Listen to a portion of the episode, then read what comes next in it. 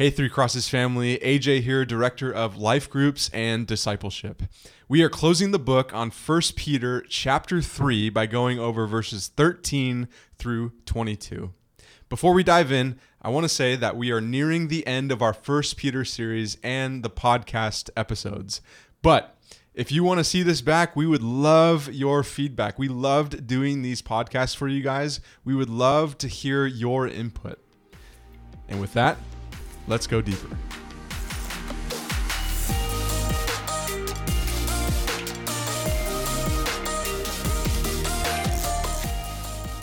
Well, today's an exciting day. We are closing the book on 1 Peter chapter 3. We're going over verses 13 through 22. And boy, oh boy, is it going to be a great episode. We're here with Pastor Danny once again. Pastor Danny, welcome back to the hot seat. Thanks for having me. Well, let's dive in. We have a lot to talk about. If you're familiar with this text, you know what I'm talking about. But I'm going to start by reading verse 13, and just as normal, we're going to break this down section by section. It says, Who is going to harm you if you are eager to do good?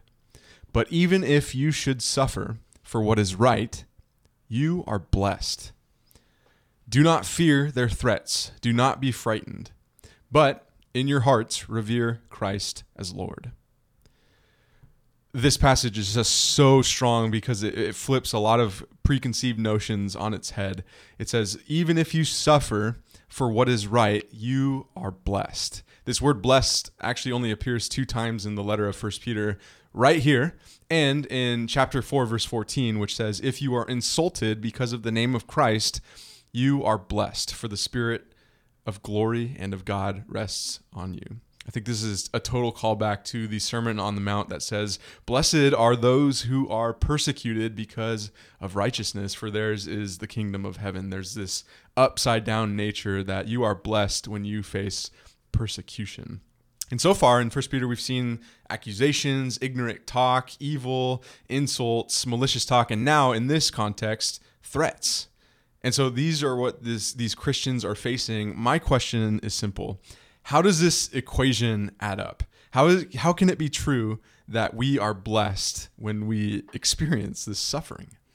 I love that you brought up the Sermon on the Mount because I think if, if anyone who's listening wants to wrestle with this concept of suffering and blessing coexisting, that's probably the first place to go because the Sermon on the Mount lays down the foundational theology from Jesus uh, about the fact that not merely does brokenness in this world include blessedness, but almost Jesus is saying is that blessing comes through brokenness. This idea of, uh, he gives this idea of future blessing there, right? The hungry will be filled. But he also talks about current blessing, that those who are uh, persecuted because of righteousness, they have the kingdom of heaven. And as Peter says here, when you're persecuted for righteousness' sake, the Spirit and the glory of God rests upon you.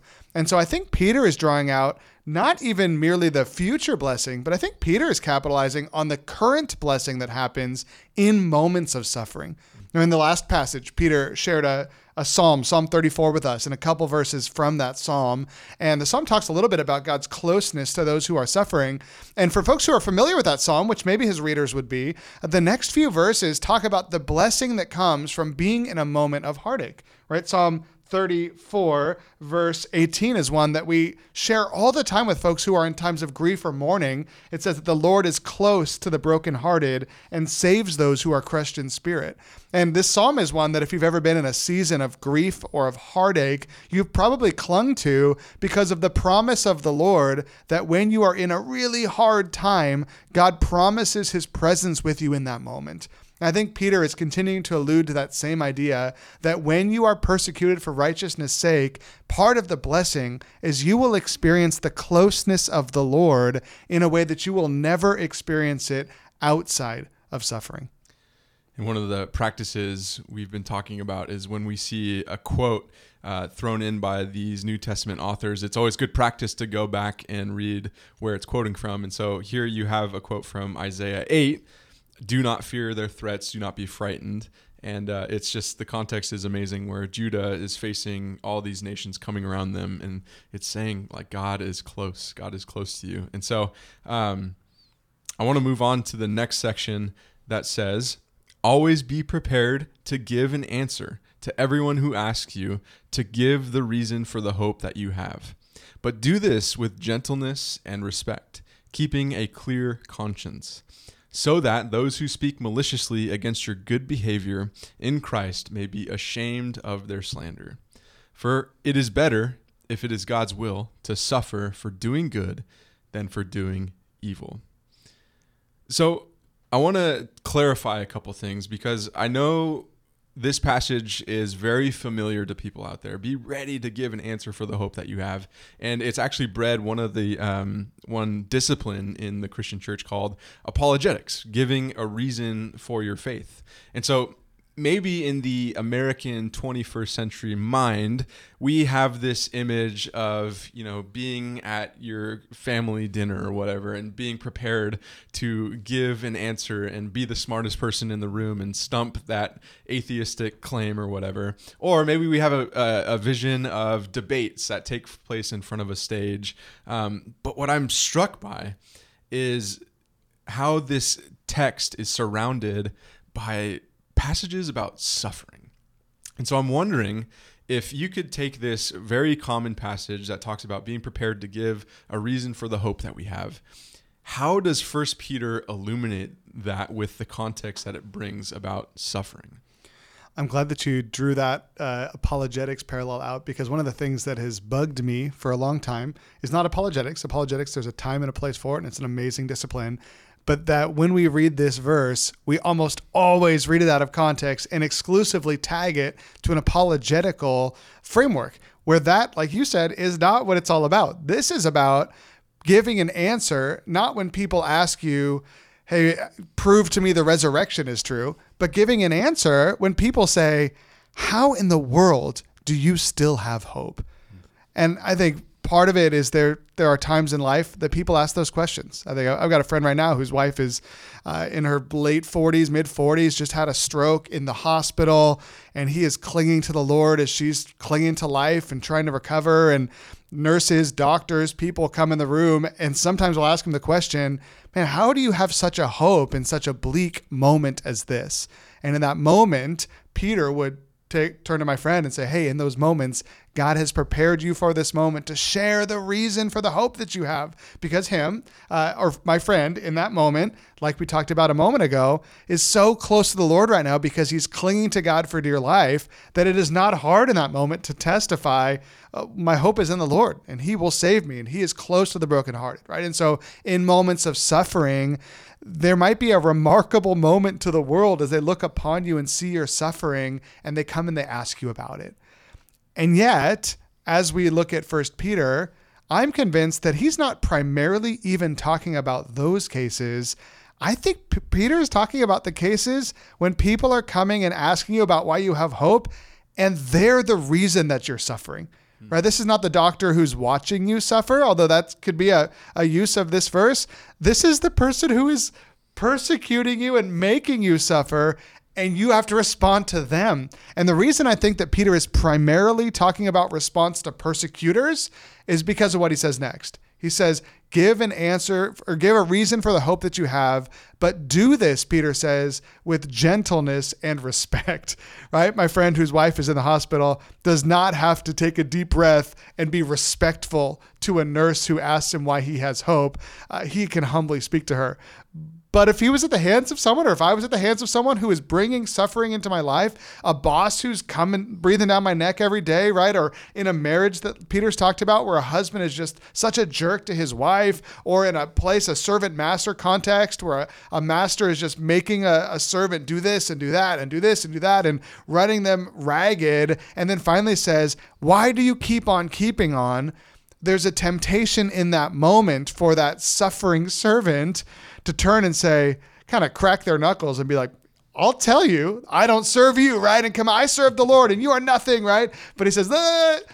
this is the case Peter is talking about a case when you are suffering, and when someone who you may be tempted to rail against when they finally ask you why you're so happy, Peter says, okay, in that moment that God has ordained for you to share about your hope, keep a clear conscience, be able to walk out of that conversation and say, you know what, I even treated this persecutor with dignity and respect.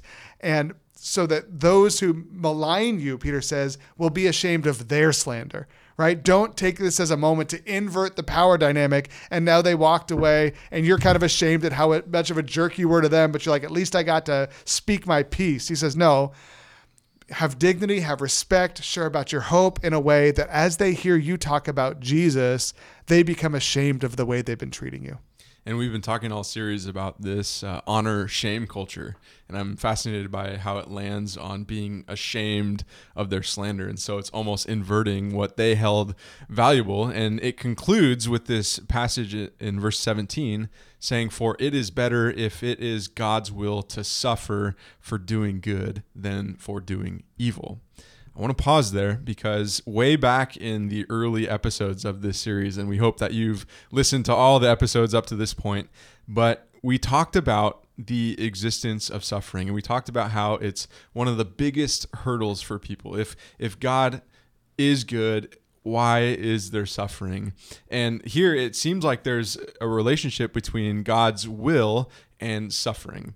Now, without going too much into this answer, because I think we still have more room to talk about suffering in the future, I want to pause here and zoom out of First Peter again and just highlight what you think people should be taking away about this concept of suffering so far. We we are concluding chapter 3 now. We've seen 3 chapters of First Peter.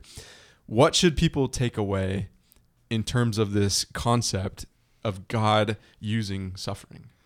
I think one thing that we can take into this concept is a reminder of the context of these people. But sometimes when we think about suffering, we think about things like theodicy, right? Is God the author of evil? Is God the the orchestrator of human suffering?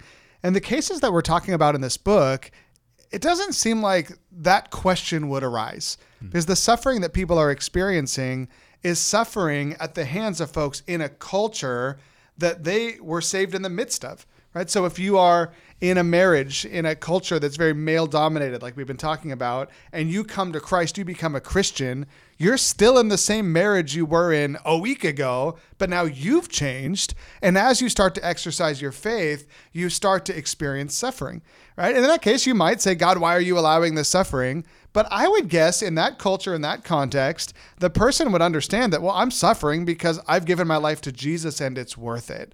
And so I think part of what Peter is uh, trying to help us to understand uh, is something that I think it's he's the one who says this later. He says, "Do not be surprised at the fiery ordeal you are experiencing, as if something strange was happening to you." Right? And I think what he's trying to guard against is people being like, "What in the world is happening? Right? Why am I suffering? Why is my boss so mean? Or why is my master coming after me this way? Or why is my husband so mad that I'm following Jesus?"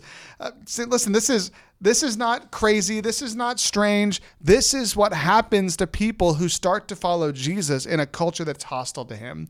Peter continues in that same passage to say, uh, We don't think it's strange when we experience this suffering because Christ suffered for us. And he reminds us that Jesus was one who experienced suffering because the systems of this world are not compatible with the gospel of Jesus Christ. And so, you know, part of it probably we do have to come to God and say, why? Why am I experiencing this? But I would guess in the times where uh, you're maybe you're in a workplace today where your boss hates the fact that you're a believer and tries to make you work on Sundays all the time and all these things you're probably not saying, Why am I suffering this way? Right? You're probably saying, God, what do you want me to do with this? Right? Do you want me to quit? Do you want to stay here? Is there a way I can change this place? And these are the questions that Peter addresses with these people the pattern that's emerging in first peter at least for me in my eyes is that he'll talk about these difficult concepts and then he'll always ground it on christ as an example and so in these next couple of passages verses 18 to 22 uh, if you're familiar with them, you're like starting to say, "Oh, this should be interesting." But uh, he brings it back to Christ, and um, just in an interesting uh, manner. So we're gonna break it down. I want to read it all the way through, and then revisit uh, these verses, uh, breaking it down section by section. So it says, "For Christ also suffered once for sins, the righteous for the unrighteous, to bring you to God." He was put to death in the body, but made alive in the spirit. After being made alive, he went and made proclamation to the imprisoned spirits, to those who were disobedient long ago when God waited patiently in the days of Noah while the ark was being built, In it, only a few people, eight in all, were saved through the water. And this water symbolizes baptism that now saves you also, not the removal of dirt from the body, but the pledge of a clear conscience toward God. It saves you by the resurrection of Jesus Christ, who has gone into heaven and is at God's right hand, with angels, authorities, and powers in submission to him.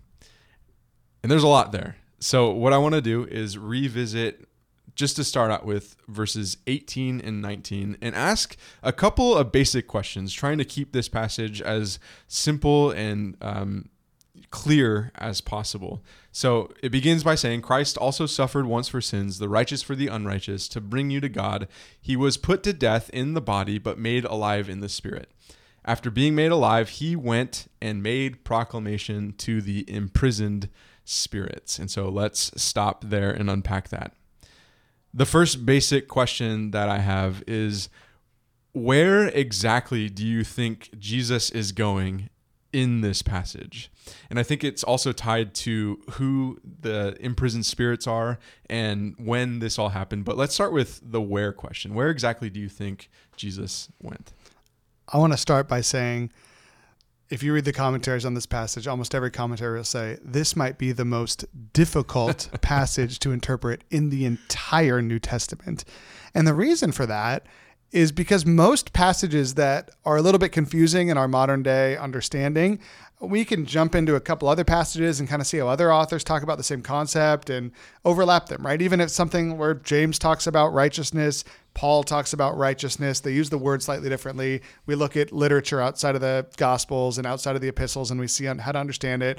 And so we kind of use these these filters of okay, what does scripture say about this? What do outside writings say about this? How is this term used in culture in that day? And then we can make a pretty good idea what's going on, right? And most of the time with much certainty, okay, this is the interpretation of this passage. This passage is one where you kind of read it, and every author and commentator who writes or reads or studies on this says, What in the world is Peter alluding to here? Right? Because, um, and again, this is not new for Peter. We had the same conversation two weeks ago about Sarah, right? And we're reading about Abraham and Sarah, and we're thinking, What is he talking about? Right? And then we read Genesis, and we're like, Oh, this is probably what he's alluding to is Sarah, this founding woman of the Jewish faith, and blah, blah. Go back and listen to that podcast so this is not new to Peter. He likes to bring in these Old Testament ideas like Noah and the, all these different things. Uh, but this one, when we go back to the Old Testament or read through the New Testament, we're thinking, what in the world is happening here, right? Because on one hand, at face value, this is very simple. Peter walks through the death, the burial, the resurrection, and the ascension of Jesus, right? So where was he going? Well, he went into the grave. He arose from the grave, right? And then he went into the heavens 40 days later, right? and yet, Peter starts talking about, oh, when he descended, he preached to these captives, right? And so there's some some different ways we can wrestle with that. Um, there's three major views on this, uh, and two of these three views are more ancient views. One view is a more modern day view, and I'll tell you why in a second. But the the majority view for a lot of church history, the earliest view, uh, was the view that after Christ died on the cross, he was put in the tomb, and then he descended into hell and he proclaimed the gospel to the captives there. Proclaimed not necessarily in terms of you guys should be saved, but maybe proclaimed it in the sense of like death has been beaten. I'm getting out of here. You're not. Who knows, right? But there's this concept that he descended into Hades, right? And so if you uh, grew up in a, a background where you memorized the creeds, you may have memorized one of the creeds that talks about that Jesus died, was buried, descended into hell, and came back. Um, and so it can be easy to be like, oh, well, that's the view, right? Because he descended into hell. The problem is those creeds came out after this interpretation of this passage came out, and those creeds completely rely on this passage for the view that Jesus descended into hell. And throughout the rest of scriptures, we don't see the idea of Christ's descent, meaning into Hades. In fact, we think of Paul, who says, What does he descended mean? What does he ascended mean, except that he also descended to the lower earthly regions? It talks about his descent onto earth, right? Or this descent into the grave, right? Without this passage, you would think that Jesus descended into the grave and then rose from the grave, not that he went to hell. A few years, few hundred years later, people started getting a little bit nervous about this descendant into Hades view of this passage because it kind of felt like if he did that, maybe he was preaching the gospel to people who died and giving them a chance to repent, which we know from our theology doesn't happen. And so it got a little problematic because people were building a theology of a second chance at heaven based on the fact that Jesus can preach to you even while you're in hell. And so a new view became to emerge that said, okay, this is kind of a Reformation view, uh, 16th century, came out and said, no, no, no, when he descended in when he descended and preached to the captives, th- this was not after he died. The timeline is let's go back in time a few thousand years. This is the Holy Spirit preaching the gospel to the folks in Noah's day. And so there's this view that this is not Jesus in a linear timeline descending into hell. Jesus just died and was buried. But really, the proclamation that's talked about in this passage is something that happened thousands of years ago, right? That kind of solved the second chance theology thing.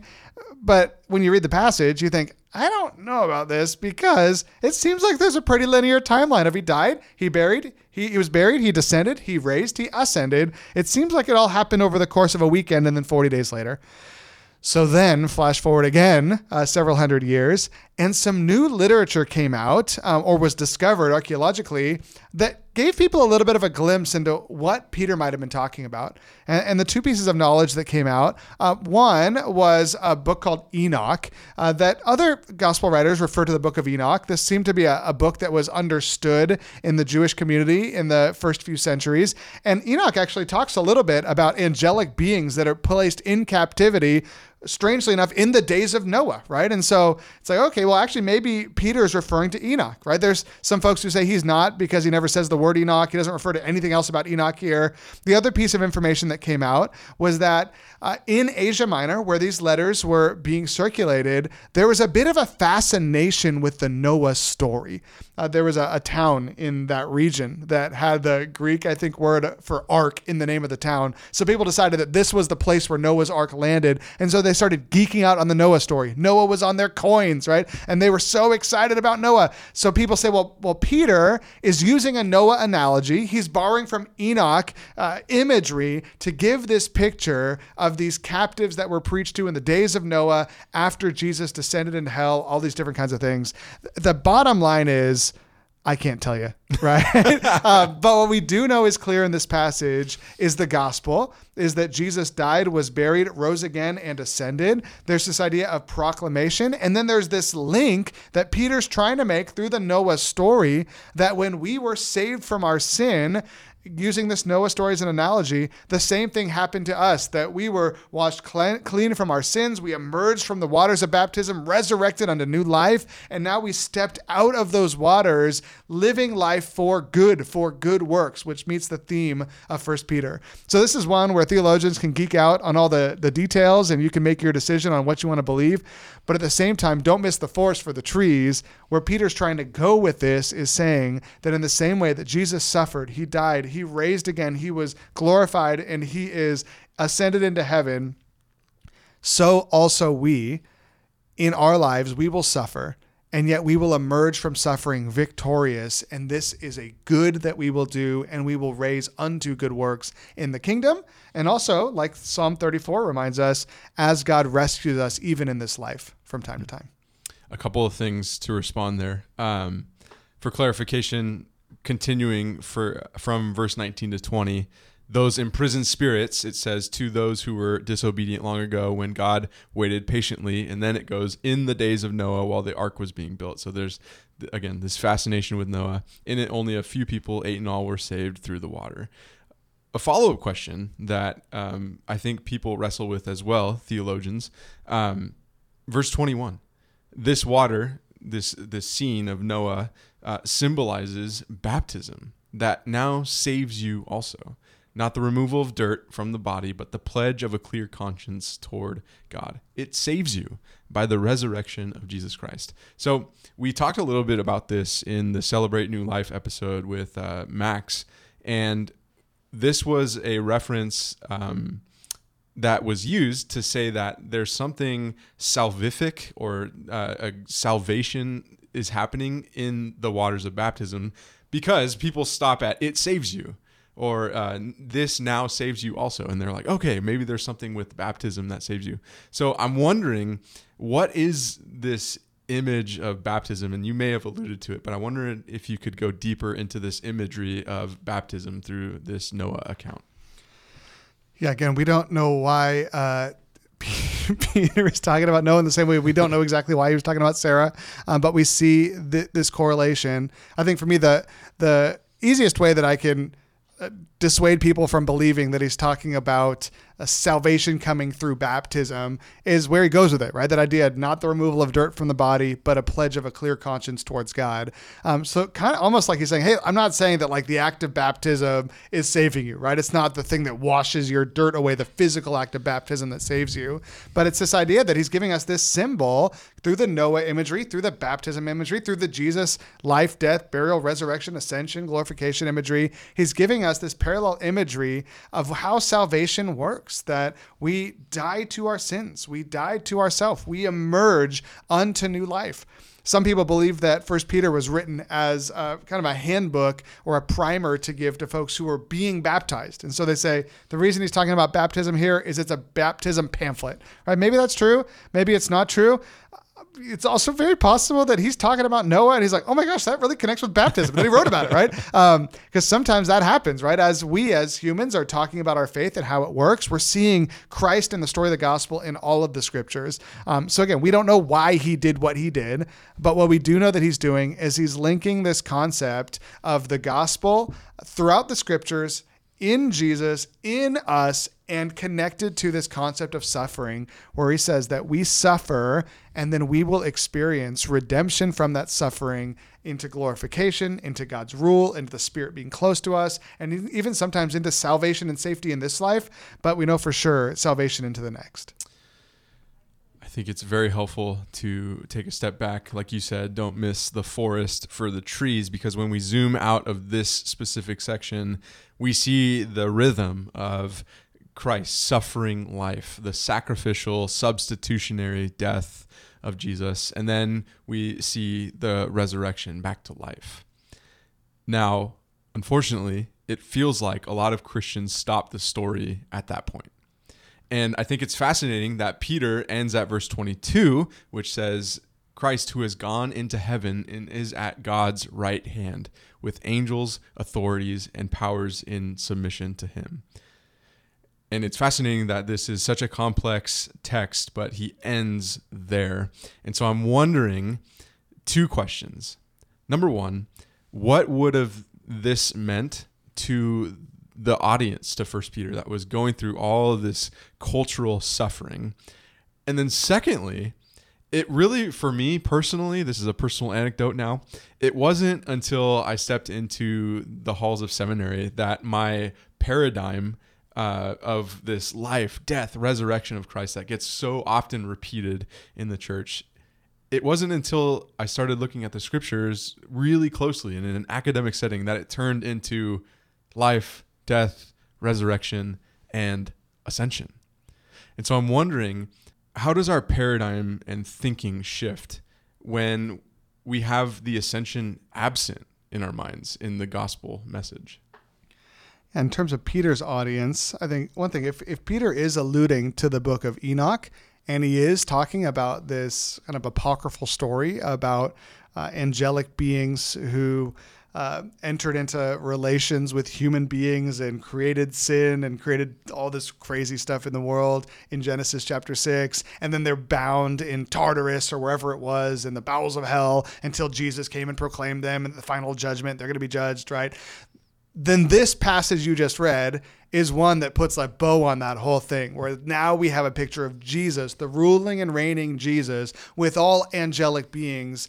Uh, submissive to him. And so that's Jesus who has victory, not only over sin, not only over death, not only over every human being who has ever lived, but over all the angels and principalities and demons and Satan himself. Jesus is the King of Kings, the Lord of Lords, the King of the heavenly host, right? So it's a worshipful moment, uh, which is something the ascension gives us.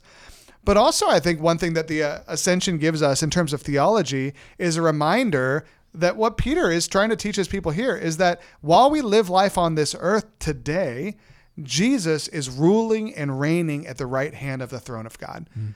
Right? N.T. Wright does a, a, really good job helping us understand the ascension. I think it's in Simply Jesus, which is the most uh, accessible book that we can read to help us understand the ascension. Uh, and he talks about what people expected that Jesus would do, right? We know that uh, the Jewish folks thought that Jesus was going to uh, ascend the, t- the steps of the temple, sit down at the throne there, and begin to rule and take over Rome from there, right? Other folks might have believed that Jesus was going to assemble a bunch of armies and go take over Rome as a military leader, right? And N.T. Wright says, no, Jesus' battle was a spiritual battle. His enemy uh, was sin and death. He couldn't ascend the te- steps of the temple and sit on the throne yet because he had not yet conquered the enemy. And the enemy was not the Jewish people. The enemy was not Rome. The enemy was Satan and sin and death itself. And so N.T. Wright shows us that in the gospel, Jesus goes up to the temple and doesn't sit down and rule. He turns over the temple, the tables in the temple. Then they turn on him. He's crucified. He dives into the, the pits of hell, into death itself. He fights with death. He fights with Satan. He emerges victorious. He comes out of the grave alive. And after Jesus has vanquished the enemy, he comes out of the tomb with the head of death in his hand he now is qualified to ascend the steps of the temple into his heavenly throne. But Jesus does not ascend the steps of the temple in Jerusalem. In fact, the temple of Jerusalem is destroyed a few years later. Instead, Jesus ascends the steps of the heavenly temple, right? He ascends into heaven, right? Don't picture Jesus floating off into space like he's an alien, right? Picture Jesus walking up an invisible staircase until he disappears into another dimension, and then Jesus sits down in his heavenly throne at the right hand of the throne at the right hand of the throne of God and begins to rule and reign from that place.